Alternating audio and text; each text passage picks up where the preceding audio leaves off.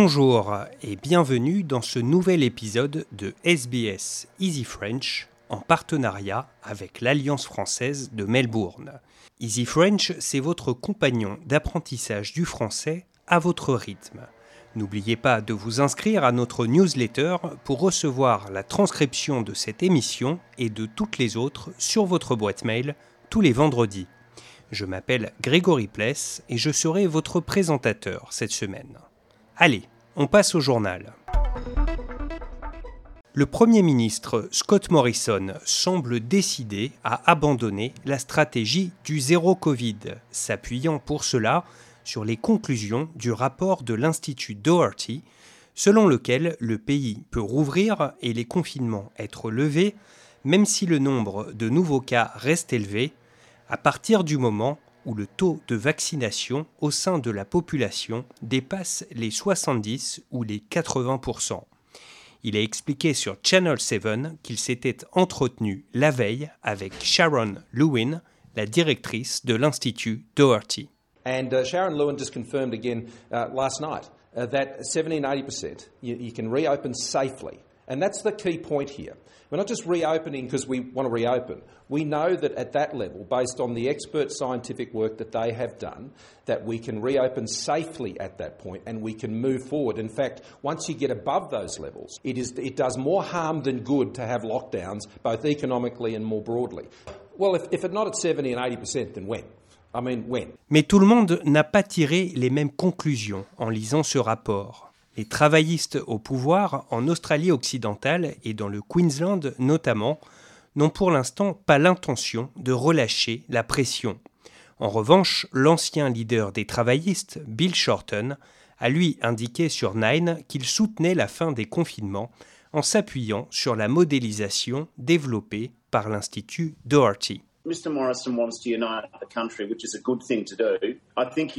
Better off using a bit of diplomacy than telling people they're wrong. As I understand, the Doherty Institute has said that we really need to be getting to 80%. I think the uh, X factor here is what Mr Morrison's going to do about the kids. I think all kids above 12 should be vaccinated. What we have to do is get the balance of the risk right. There is a risk to this country if we keep locking down, and there is a risk if we stop locking down too quickly. We've got to find the sweet spot. Alors que plusieurs pays riches, comme les États-Unis ou la France, prévoient déjà d'administrer une troisième dose de rappel de vaccin contre le Covid-19, le directeur général de l'OMS, Tedros Ghebreyesus, appelle lui à retarder cette mesure et demande à faire de la primo-vaccination dans les pays les moins vaccinés une priorité. C'est le cas par exemple dans la plupart des pays africains, puisque le taux de vaccination sur ce continent est sous la barre des 2%. Ça n'est d'après lui pas seulement une mesure altruiste, mais aussi un moyen indispensable pour éviter l'apparition de nouveaux variants plus contagieux et plus résistant. Il a donc demandé aux pays du G20, qui contrôlent l'essentiel de la production des vaccins, de cesser ce qu'il appelle le nationalisme vaccinal. The vaccine donation or vaccine sharing, I'm disappointed uh, because so far 4.8 billion doses have been delivered globally. 75% of that is in 10 countries. 10.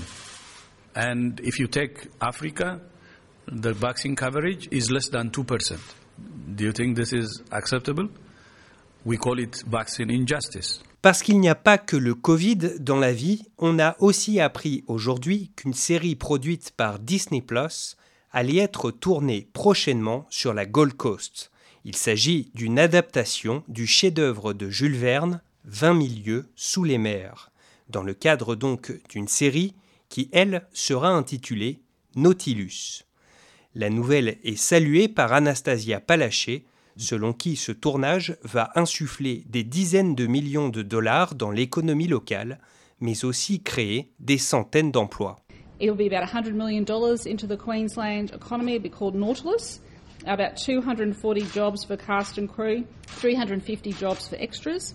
And also, too, I can confirm that Netflix will film a 10 part drama called Irre Irrelevant at Mission Beach later this year. So that's fantastic to see um. Sur un autre sujet, la mise en place d'un visa agricole auquel vont être éligibles les ressortissants de plusieurs pays asiatiques est cette fois confirmée. Elle est prévue pour le 30 septembre. La différence majeure avec par exemple le visa vacances-travail, où le travail en ferme permet d'obtenir un renouvellement de son visa, c'est qu'avec ce nouveau titre de séjour, on peut finir par obtenir la résidence permanente, et ce, quel que soit son niveau de qualification. Reste encore des détails à affiner.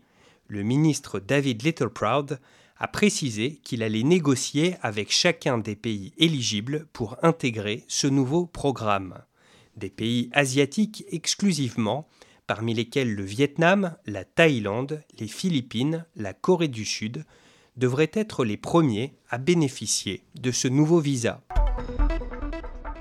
Voilà, c'est la fin de ce journal et de cet épisode.